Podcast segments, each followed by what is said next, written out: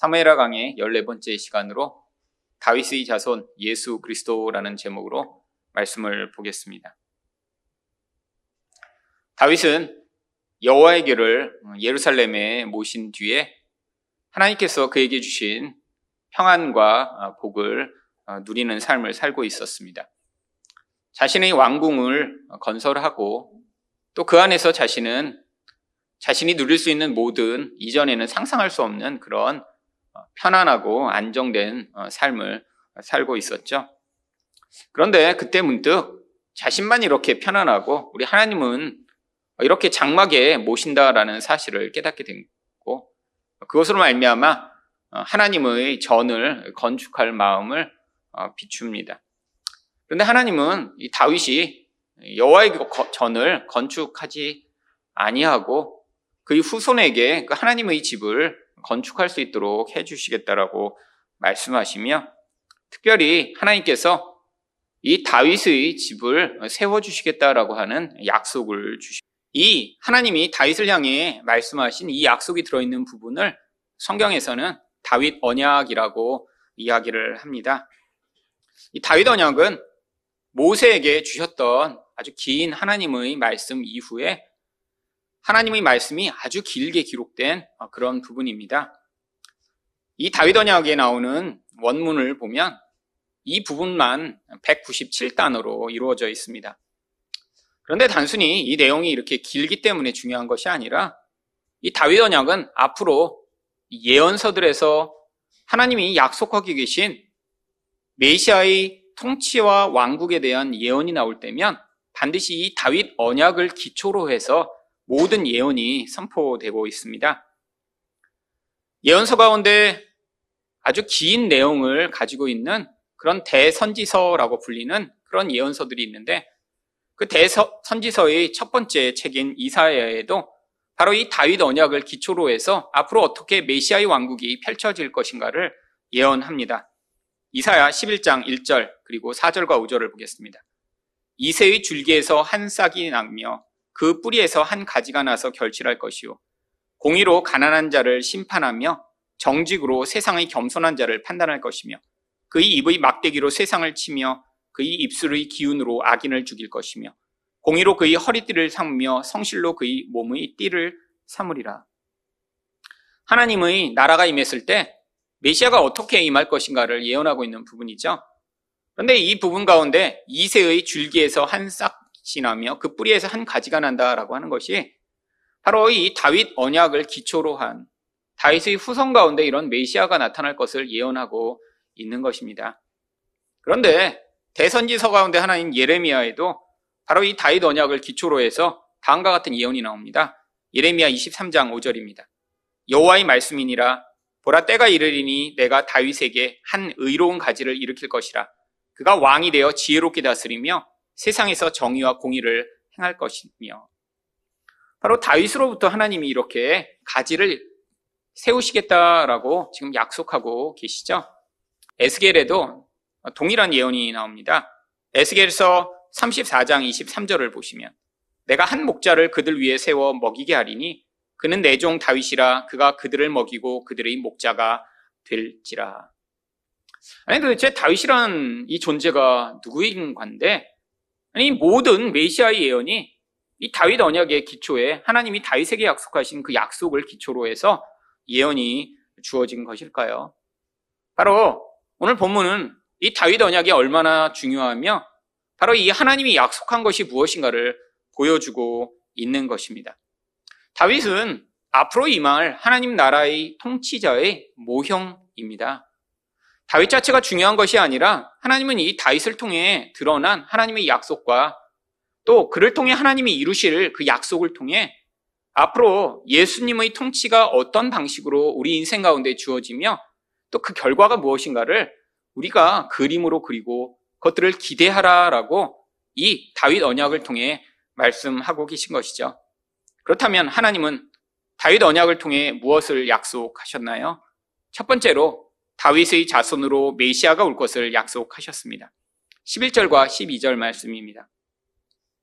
여호와가 또 내게 이르노니 여호와가 너를 위하여 집을 짓고 내 수완이 차서 내 조상들과 함께 누울 때 내가 내 몸에서 날 내 씨를 내 뒤에 세워 그의 나라를 견고하게 하리라.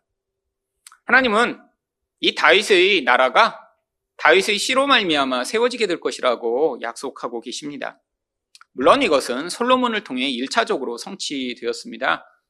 솔로몬이 바로 다윗이 낳은 아들이고 이 솔로몬을 통해 이 이스라엘의 나라는 이전과는 비교할 수 없을 정도로 강성하고 견고한 나라가 됐죠.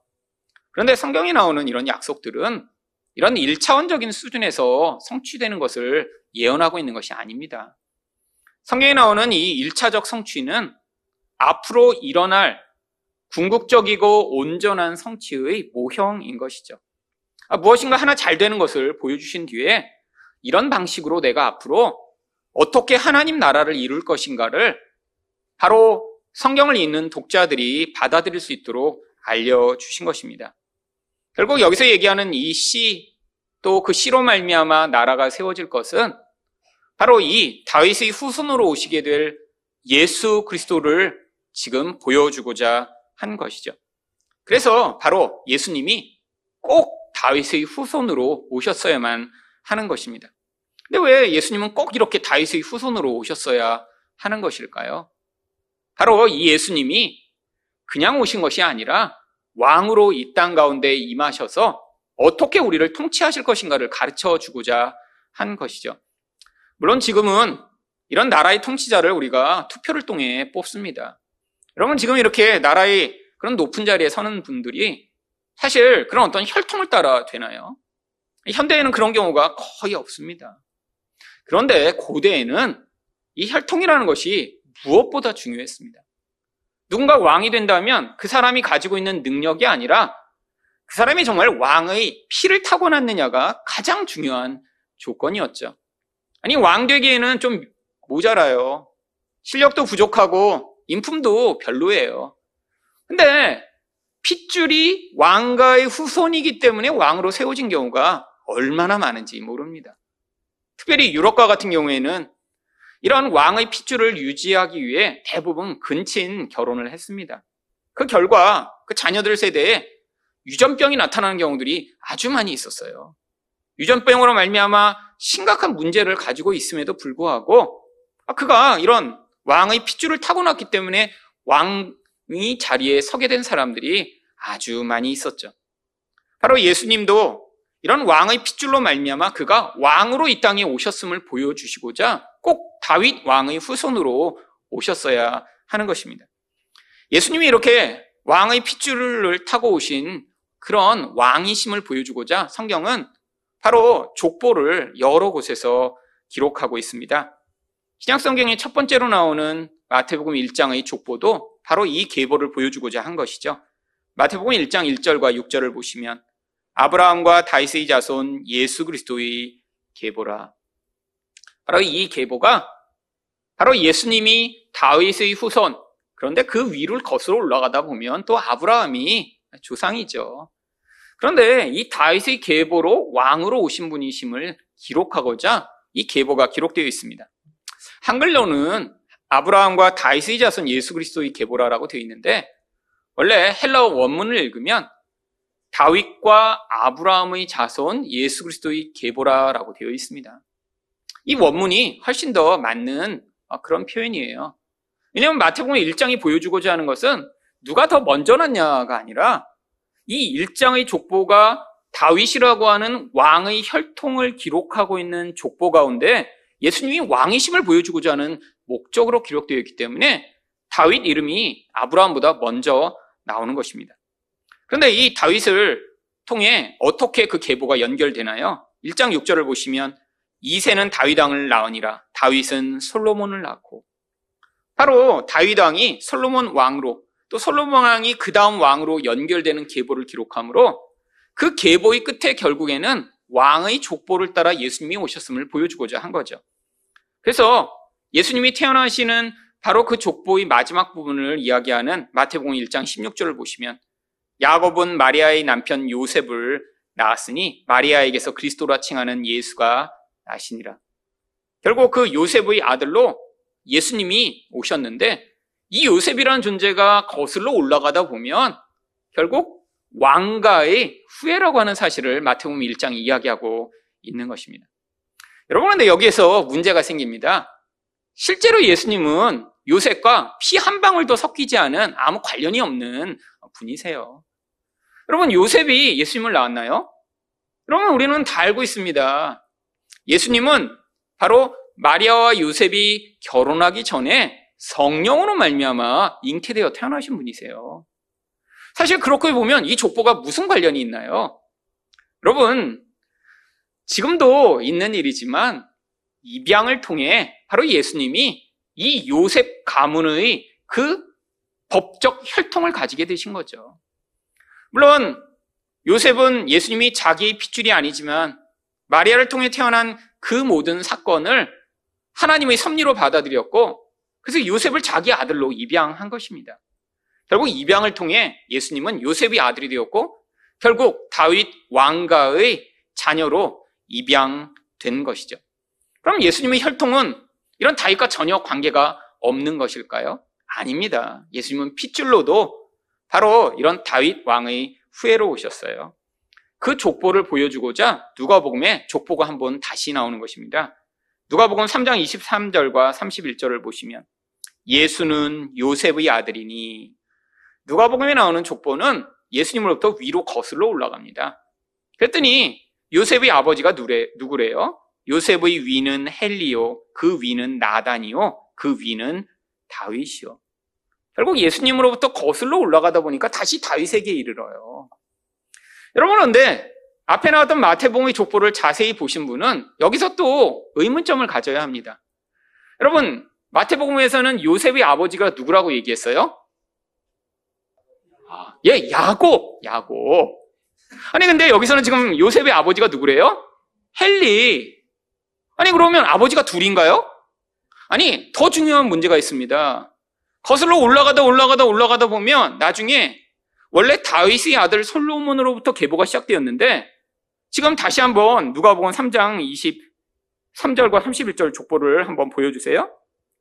그 위는 나단이요, 그 위는 다윗이요. 사실은 다윗으로부터 다시 시작했다면 다윗 솔로몬으로 계보가 내려오는 게 아니라 다윗 다음에 나단, 그 다음에 다른 이름들로 족보가 내려와서 지금 이 요셉에까지 족보가 이르렀습니다.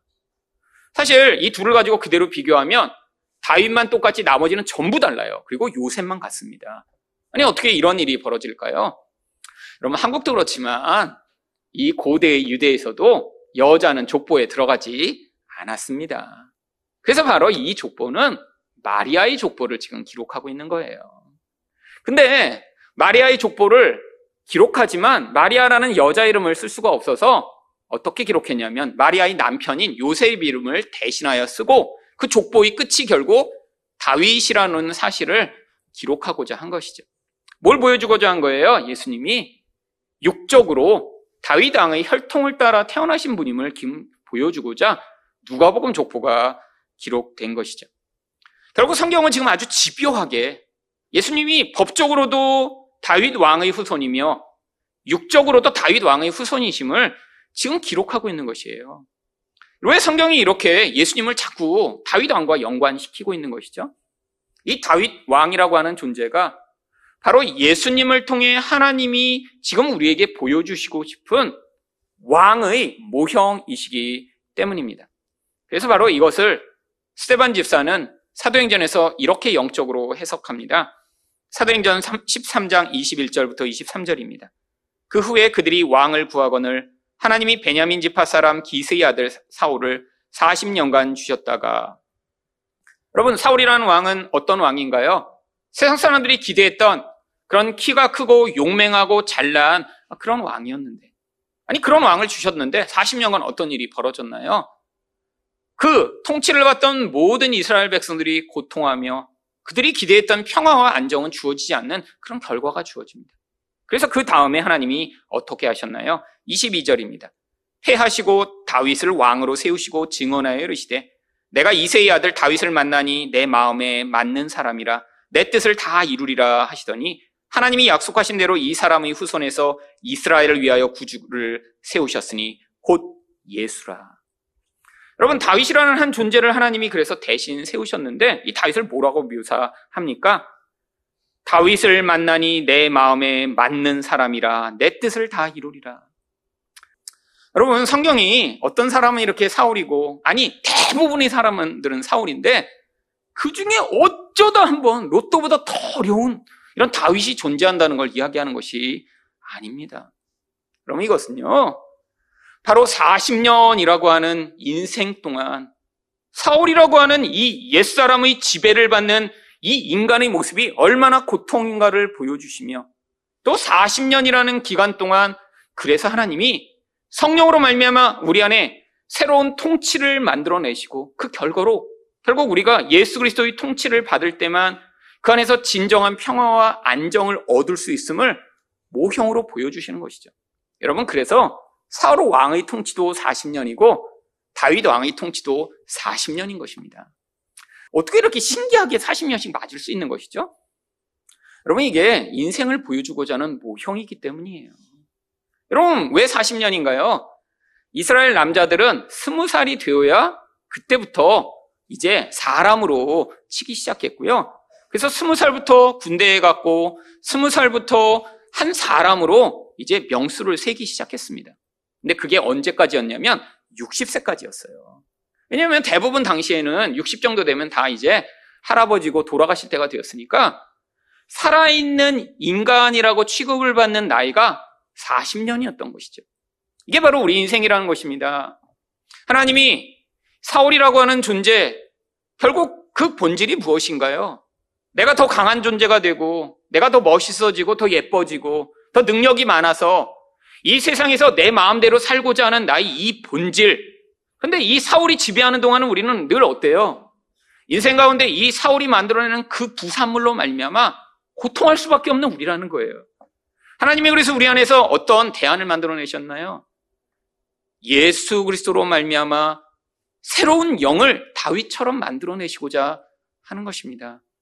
이 예수의 영으로 통치받는 자만 인생 가운데 자기는 해결할 수 없는 그 우리의 영혼을 다스리는 모든 죄에서 벗어나 진정한 평화와 진정한 통치의 안식을 누리게 됨을 보여주시고자 하는 것이죠. 여러분, 바로 우리 안에서 그래서 우리가 다윗처럼 되는 게 아닙니다. 하나님이 성령으로 만들어내신 바로 이 세 사람이 고난을 통해 사울적 존재를 이겨내고 드러나게 되면 그의 존재가 하나님의 뜻에 합한 존재가 되는 것이죠. 여러분 결국 어떤 사람은 다윗이고 어떤 사람은 사울인 것이 아니라 결국 인생 가운데 하나님이 어떤 방식으로 이 왕적 통치를 이루어 나가시는지를 사울과 다윗의 모형으로 보여주셨던 것입니다. 그렇다면 예수님이 이렇게 다윗의 후손 아브라함의 후손으로 오신 것이 우리가 무슨 관련이 있나요? 여러분 이제는 이것이 앞으로 나타날 영적 하나님 나라의 모형이었기 때문에 더 이상 아브라함의 피가 섞였는지 다윗의 피가 섞였는지는 중요하지 않은 시대가 되었죠. 그래서 성경이 갈라디아 3장 29절에 이렇게 이야기합니다. 너희가 그리스도의 것이면 곧 아브라함의 자손이요 약속대로 유업을 이을 자니라. 여러분, 이제는 우리가 아브라함과 아무 관련이 없습니다. 예수를 믿어 우리가 하나님의 자녀가 되면 그때부터 우리에게 어떤 일이 일어나나요? 영적으로 하나님의 복을 받는 아브라함의 자손이며 영적으로 또 그 계보 가운데 있는 다윗 왕의 후손으로 하나님이 우리를 입양해 주시는 것이죠. 여러분 이게 바로 영적 입양을 통해 일어난 결과입니다. 그래서 로마서 8장 15절에 이렇게 이야기합니다. 너희는 다시 무서워하는 종의 영을 받지 아니하고 양자의 영을 받았으므로 우리가 아빠 아버지라고 부르지느니라. 여러분 신이라는 존재는 참 두려운 존재죠. 그 신이 인간과 다르면 다를수록 그 신은 더 무서운 존재입니다. 여러분 그래서 그리스 로마 신화에 나오는 신들은 사실 사람들이 만들어낸 신이기 때문에 그런 강한 능력을 가지고 있지만 다 그들을 인간처럼 만들어 놨어요. 왜죠? 인간이란 너무 다른 신은 사람들이 접근하기 어려우니까요. 그래서 여러분 그리스 로마 신화에 나오는 신들은요. 맨날 술 먹고 맨날 불륜을 하고 질투하고 미워하고 싸우고 인간과 똑같아요. 근데 능력만 있을 뿐이죠. 여러분 그런데 완벽한 신이 존재한다고 생각해 보세요. 근데 그 신, 그 신을 인간은 두려워할 수밖에 없습니다. 그 신의 기준에 맞지 못하면 그 신은 인간을 벌하게 되어 있죠. 여러분, 이런 완벽하고 무서운 존재로 묘사된 대표적인 신이 바로 이슬람의 알라입니다. 여러분, 알라는 바로 긍휼이라는 게 없어요. 여러분, 그래서 이슬람교 믿는 사람들이 훨씬 더 종교 생활을 열심히 합니다. 밖에서 음악 소리가 나면 다 뭐 하고 있다가도 자리 간 다음에 거기서 절을 하고 기도를 해요. 하루에 몇 번씩이요? 다섯 번씩이요. 여러분, 평생토록 그 굴레에서 벗어나지 못하는 거예요. 왜 그 신은 자비가 없기 때문에 뭔가 내가 실수하거나 그 신이 요구한 것을 지키지 않았을 때 이 말 그 무서운 진노를 피하고자 노예처럼 평생 살아가는 거죠. 여러분, 그런데 우리 하나님은 어떠세요? 우리가 그렇게 하나님과 우리 관계가 무서운 주인과 그런 종의 모습으로 관계 맺기를 원하지 않으십니다. 하나님은 우리를 자녀로 삼으시고자 하는 거예요. 근데 우리 본성 가운데는 그 하나님의 하나님 되심을 받아들이고 감당할 수가 없습니다. 그래서 하나님은 어떻게 하세요? 우리에게 성령을 주시는 거예요. 여러분, 성령을 받은 자마다 무엇이 가능한가요? 그 하나님을 향해 아버지라고 부르는데 단순히 아버지가 아니라 오늘 로마서 이야기하면 아빠, 아버지라고 부를 수 있다라고 합니다. 여러분, 아빠라는 표현은 어린 아이들이 쓰는 거죠. 조금만 성장하면 아빠보다 아버지라고 우리도 부르잖아요. 근데 하나님은 그런 세상의 관계를 뛰어넘은 가장 친밀한 관계, 하나님과 무엇과도 뗄 수 없는 그런 아주 깊은 관계로 우리를 부르고 계신데 그 일이 무엇을 통해만 가능하냐면 성령을 받은 자들만 가능하다라고 하는 것이죠. 여러분, 그런데 성령을 통해 바로 우리를 아들 삼으셔서 하나님이 하시고자 하는 것이 무엇인가요? 로마서 8장 29절입니다. 하나님이 미리 아신 자들을 또한 그 아들의 형상을 본받게 하기 위하여 미리 정하셨으니 이는 그로 많은 형제 중에서 맏아들이 되게 하려 하심이니라. 여러분, 왜 예수님이 다윗의 후손으로 오셔서 왕이 되셨나요? 바로 우리들이 앞으로 보고 따라갈 모형으로 바로 그분이 그렇게 오신 것입니다. 여러분, 우리 인생 가운데 구원이 무엇인가요? 이렇게 교회 다니며 살다가 그냥 나중에 천국에 가는 게 구원이 아니에요. 성경이 이야기하는 구원의 본 모습은 바로 우리가 그런 하나님의 자녀로서 우리 먼저 모범이 되신 예수 그리스도의 모습을 우리가 닮아 마치 다윗을 향해 하나님이 너는 내 마음에 합하며 네가 내 뜻을 다 이루는 자다라고 말씀하신 대로 아니 예수님을 향해 너는 내 마음에 합하며 네가 내 뜻을 다 이루었구나 말씀하신 대로 하나님이 우리를 향해 우리 안에서 새롭게 성령으로 만들어내신 그 존재를 보시며 너는 내 마음에 합하며 네가 내 뜻을 다 이루었구나라는 그런 하나님의 칭찬과 하나님의 그러한 격려를 들을 수 있는 자로 우리 인생이 지어져 가는 것. 여러분 그게 바로 우리가 구원받은 목적입니다. 아니 기도 많이 하고 성품이 원래부터 좋은 어떤 소수의 사람만 다윗과 같은 모습으로 세상을 사는 것이 아니라 우리 본성은 사울 같고 아니 지금도 늘 사울 같은 모습을 자주자주 보이며 살아가지면 바로 우리 안에서 성령으로 만들어내신 이 하나님의 영으로 우리가 새 사람을 덧입어 살아가게 될 때 하나님이 결국 우리를 보시면서도 그 사울의 모습을 보시며 실망하는 것이는 것이 아니라 네가 내 마음에 합한 자라고 하시는 그런 칭찬을 하실 것입니다. 왜요? 하나님이 우리를 바로 예수 안에 넣어 예수의 모습을 드러내시고 만들어내실 자로 택하셨고 바로, 바로 그것이 우리가 아브라함의 자손이며 다윗의 자손으로 택함을 받은 이유이기 때문이죠. 여러분 그래서 여러분 안에서 이 사울의 모습이 나타나며 하나님의 마음에 전혀 합하지 않은 모습이 자주 나타날 때에도 우리가 낙심하지 않을 수 있는 것입니다. 만약에 우리 하나님이 이스라엘의 알라와 같은 신이라면 아마 저뿐 아니라 여기 계신 모든 분들은 아마 이미 수없이 탈락했을 거예요. 여러분, 우리는 다 탈락할 수밖에 없는 자죠.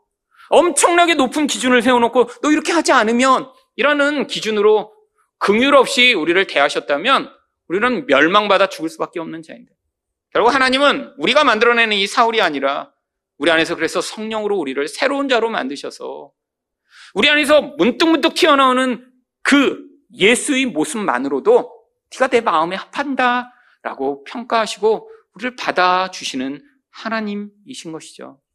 여러분 이게 복음입니다. 예수를 믿으면서도 이 복음의 은혜를 받아들이지 못하는 자들은 결국 자기 인생에서 튀어나오는 이 더럽고 추한 모습을 볼 때마다 어떤 생각을 하게 되나요? 남들 앞에서 열심히 감출 생각만 하죠. 아니면 종교적인 행위를 열심히 해서 아, 그것으로 자기가 얼마나 괜찮은 자인가를 스스로 속이고자 하는 거짓말을 하게 되죠. 여러분, 복음을 진짜 여러분이 받아들이셔야 우리 안에서 만들어내는 이 거짓에서 우리가 벗어나 진짜 하나님이 원하시는 아들의 모습으로 이 땅을 살아갈 수 있는 그런 자로 사실 수 있는 것입니다. 두 번째로 하나님은 다윗 언약을 통해 무엇을 약속하셨나요? 다윗의 자손이 영원한 왕국을 통치할 것을 약속하셨습니다. 13절 상반절 말씀입니다. 그는 내 이름을 위하여 집을 건축할 것이요. 다윗은 하나님의 집을 세워드리겠다고 했는데, 근데 하나님은 이 다윗이 하나님의 집을 세우지 못할 것이라고 말씀하십니다. 그런데 그 이유가 역대상 28장 3절에 기록되어 있습니다. 하나님이 내게 이르시되 너는 전쟁을 많이 한 사람이라 피를 많이 흘렸으니 내 이름을 위하여 성전을 건축하지 못하리라 하셨느니라. 아니, 전쟁을 많이 한 왕은 왜 하나님의 전을 건축하면 안 되나요? 여러분, 이 하나님의 전이라고 하는 것은 인간과 하나님 사이에 있었던 그 죄로 말미암는 전쟁이 끝나고 하나님이 통치하심으로 말미암아 얻게 된 평화를 보여주는 아주 대표적인 상징이기 때문입니다. 여러분 전쟁하고 있는 동안에는 같이 살 수가 없어요. 여러분도 부부 사이에 전쟁을 하고 계시면 사실 같은 집안에 살아도 사실 같이 사는 게 아니죠. 여러분 하나님이 인간과 어떻게 함께 하실 수 있나요? 이 죄에 대한 하나님의 진노가 끝나야지만 함께 할 수 있습니다. 하나님의 전이 세워진다는 건 다른 말로 이야기하면 전쟁이 끝나고 하나님과 인간 사이에 태초로부터 시작된 이 무서운 전쟁이 끝나 평화가 주어졌음을 보여주는 가장 중요한 상징이죠. 그래서 바로 이 하나님의 전을 세우는 자는 그 자체가 평화를 가져온 존재임을 드러내는 그 목적이 있는 것입니다. 여러분, 그래서 누가 이 전을 세우도록 하시나요? 역대하 2장 1절입니다. 솔로몬이 여호와의 이름을 위하여 성전을 건축하고 여러분, 이 솔로몬이라는 이름의 뜻이 무엇인가요? 평화, 샬롬이라는 뜻입니다. 여러분, 우연 같지만 하나님이 일부러 이런 목적을 가지고 이 솔로몬이 성전을 세우도록 하신 거예요. 여러분, 그런데 이게 궁극적 성전인가요? 아닙니다. 여러분, 궁극적 평화인가요? 아니죠. 여러분, 하나님과 인간 사이에 진짜 완전한 죄의 해결로 말미암는 평화가 주어지는 것은 바로 예수 그리스도를 통해서만 가능한 일이죠. 그래서 바로 우리에게 진짜 평화로 주어진 분은 이사야 9장 6절에 보시면 이는 한 아기가 우리에게 낳고 한 아들을 우리에게 주신 바 되었는데 평강의 왕이라 할 것입니다. 바로 예수가 우리에게 평강의 왕으로 주어지셔야 바로 이 궁극적 평화가 임하게 되는 것입니다. 여러분, 평화가 무엇인가요? 여러분, 그런 건 평화가 아니에요. 진정한 평화는 강력한 힘으로 말미암아 원래 예정된 질서가 유지되는 상태가 평화입니다. 여러분, 평화의 그래서 반대말이 뭐죠? 무질서이며 불안인 것이죠. 여러분, 여러분 가운데도 평화와 안정을 강렬하게 열망하는 분들이 계시는 분들 계세요. 그런데 평화와 안정을 열망하는 사람일수록 내면이 어쩐 줄 아세요? 엄청나게 불안합니다. 두려움이 많기 때문에 그 두려움으로 말미암아 불안이 생기는 거예요. 여러분 불안의 근원이 무엇이죠? 내가 예정하고 내가 바라는 어떠한 질서가 깨질 것이 너무너무 걱정되는 거예요. 갑자기 병에 걸리면 어떻게 하지? 갑자기 교통사고를 당하면 어떻게 하지?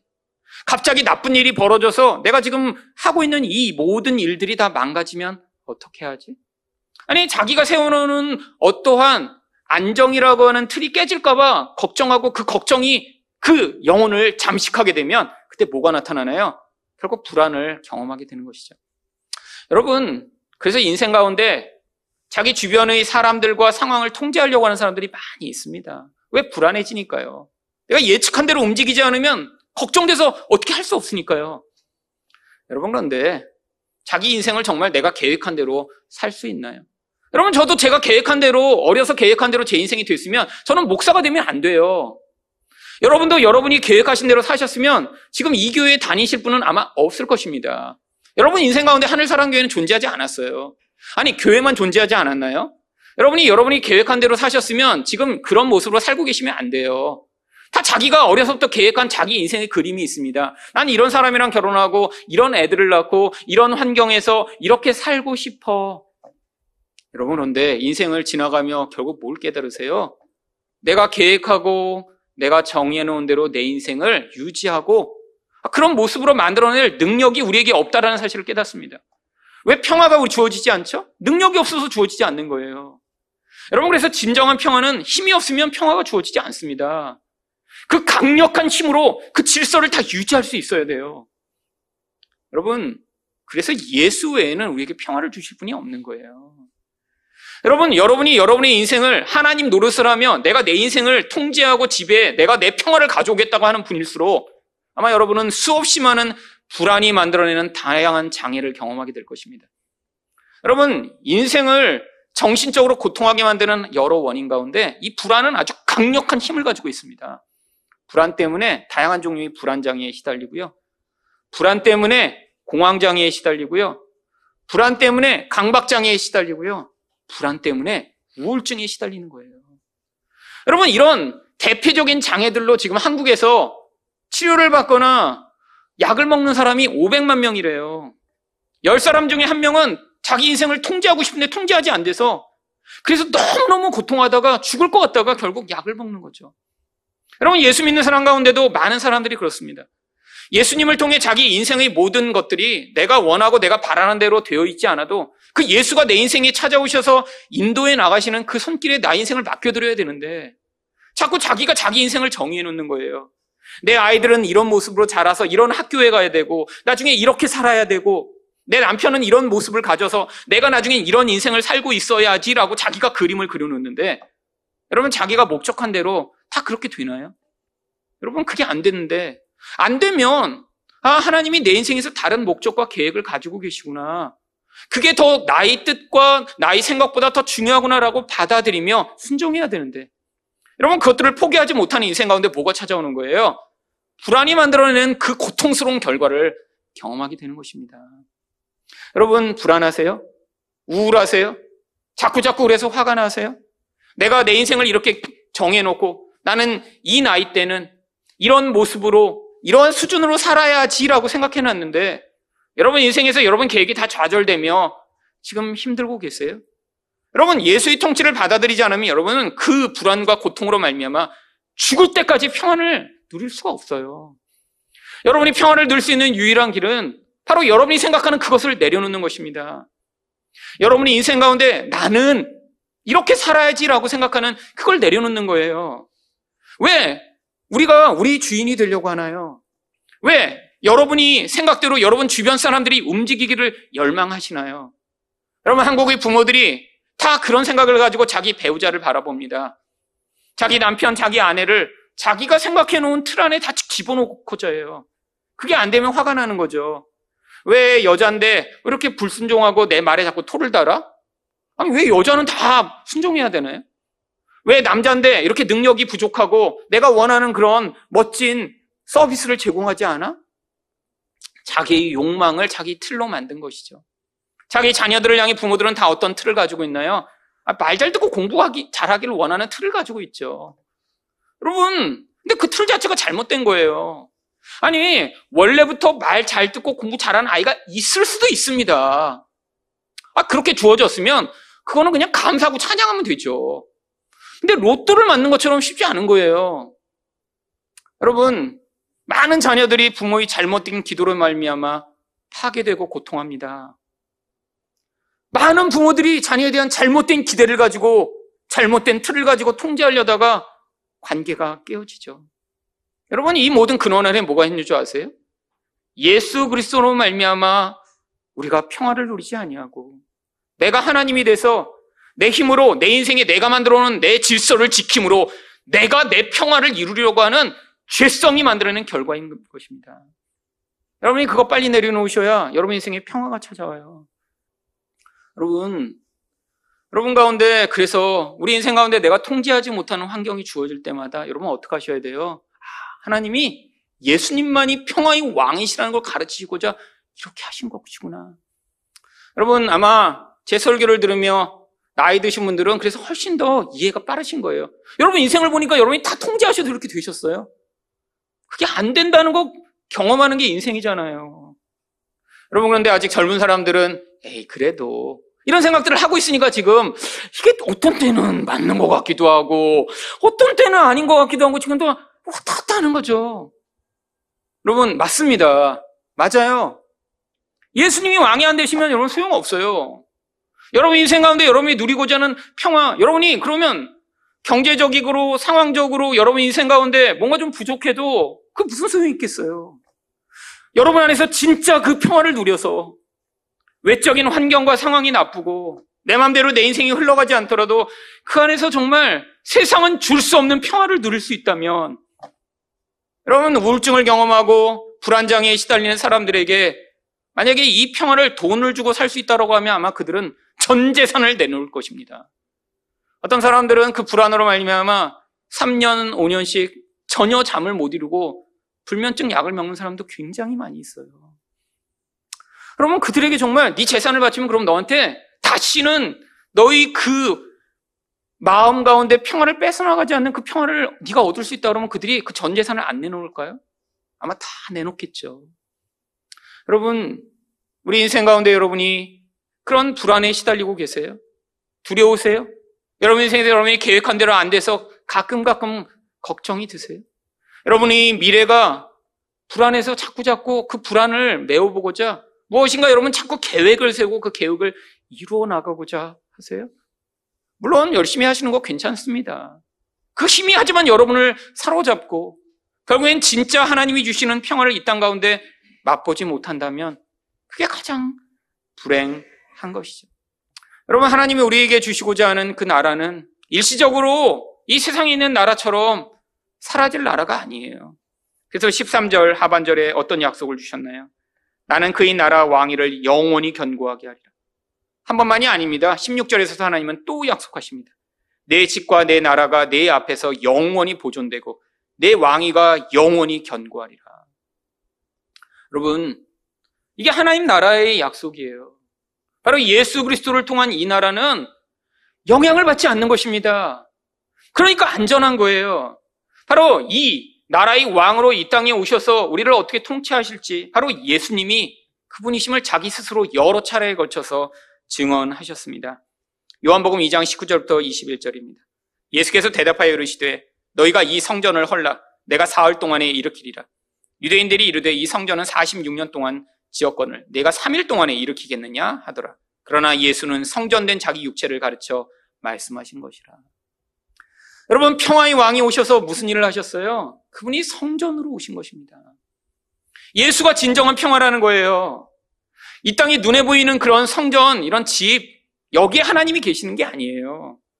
바로 예수라고 하는 육화된 그 존재 가운데 성령으로 하나님이 함께 계셔서 그분이 우리와 함께 계시는 임마누엘을 하나님으로 오신 것입니다. 그래서 예수님이 십자가에 매달려 죽으시고 3일 만에 부활하심으로 말미암아 결국 그 예수가 하나님의 평화를 전달하는 분이심을 우리에게 보여주시고자 한 것이죠. 여러분, 그래서 지금은 여러분 이곳을 우리가 성전이라고 부르는 것이 아닙니다. 여기는 예배당이에요. 왜요? 성전은 우리니까요. 이제 성령으로 하나님이 여러분을 그 하나님의 평화를 누리고 결국 여러분이 그 하나님의 임재 가운데 살아갈 임마누엘의 백성으로 우리를 불러. 여러분이 인생 가운데 여러분은 다스릴 수 없고 여러분은 그 평화를 누릴 수도 없는 그 인생으로부터 그 하나님이 주시는 진짜 평화를 맛보도록 그 평화의 성전으로 여러분을 지금 지어가고 계신 것이죠. 여러분, 그런데 그것이 일시적인 것이 아니라는 것입니다. 그래서 예수님이 마태복음 19장 28절에서 예수께서 이르시되 내가 진실로 너희에게 이르노니 세상이 새롭게 되어 인자가 자기 영광의 보좌에 앉을 때 여러분 그 영광스러운 보좌를 가지고 이 온 세상을 다스리시며 그 일을 행하시겠다라고 약속하시는 것이죠. 여러분 근데 그 나라가 눈에 보이는 이 세상의 나라가 아니라라고 하는 것입니다. 그래서 요한복음 18장 36절은 뭐라고 하나요? 예수께서 대답하시되 내 나라는 이 세상에 속한 것이 아니니라. 만일 내 나라가 이 세상에 속한 것이었더라면 내 종들이 싸워 나로 유대인들에게 넘겨지지 않게 하였으리라. 이제 내 나라는 여기에 속한 것이 아니니라. 그럼 이거 하나님의 나라의 이야기입니다. 눈에 보이지 않는 영적 나라에 관한 이야기죠. 여러분 예수님 당시에 유대인 가운데도요. 바로 이런 영적인 하나님 나라를 기대한 것이 아니라 사람들은 다 눈에 보이는 그런 나라를 기대했습니다. 그럴 수밖에 없죠. 로마가 다스리고 평화는 잃어버리고 식민지로 살았으니까요. 열심히 많은 사람들은 그래서 어떻게 하고자 했는 줄 아세요? 열심당을 구성했습니다. 칼로 가서 로마인들과 로마에게 협조하는 유대인들을 다 찔러 죽이고 아 그래서 자기들이 그 땅에 무력으로 하나님 나라를 이루겠다라고 생각을 했어요. 여러분 그 대표적인 사람이 바로 바나바입니다. 여러분 예수님과 누구를 십자가에 달리게 할까 투표할 때 거기서 대신 살아난 사람이요. 여러분 그런데 예수님을 하나님이 왜 십자가에 달려 죽이게 하셨죠? 그런 방식으로 하나님 나라가 임하는 게 아니라는 거예요. 여러분 눈에 보이는 방식으로 우리에게 하나님 나라를 주시지 않습니다. 그래서 이 나라는 성령을 통해 육적 눈을 벗어나 영적 눈을 가진 자만 볼 수 있고 그 나라를 살아갈 수 있는 거예요. 아직도 육적 눈이 열리지 않은 사람들은 계속해서 이 세상 나라에 너무 관심이 많습니다. 여러분 교회 다니면서도 이런 영적 눈이 열리지 않아 진짜 하나님 나라의 통치가 무엇인지 알지 못하고 예수의 통치 가운데 살아가는 게 알지 못하고 이 육적 나라에만 너무 큰 관심들을 가진 사람들이 많이 있어요. 세상 나라에 그래서 늘 너무 큰 관심을 가져. 가서 늘 데모해야 되고, 나라를 바꿔야 되고, 여러분, 하나님 나라는 그렇게 임하는 것이 아닙니다. 예수의 제자들도 착각했지만, 예수님이 어떻게 하셨어요?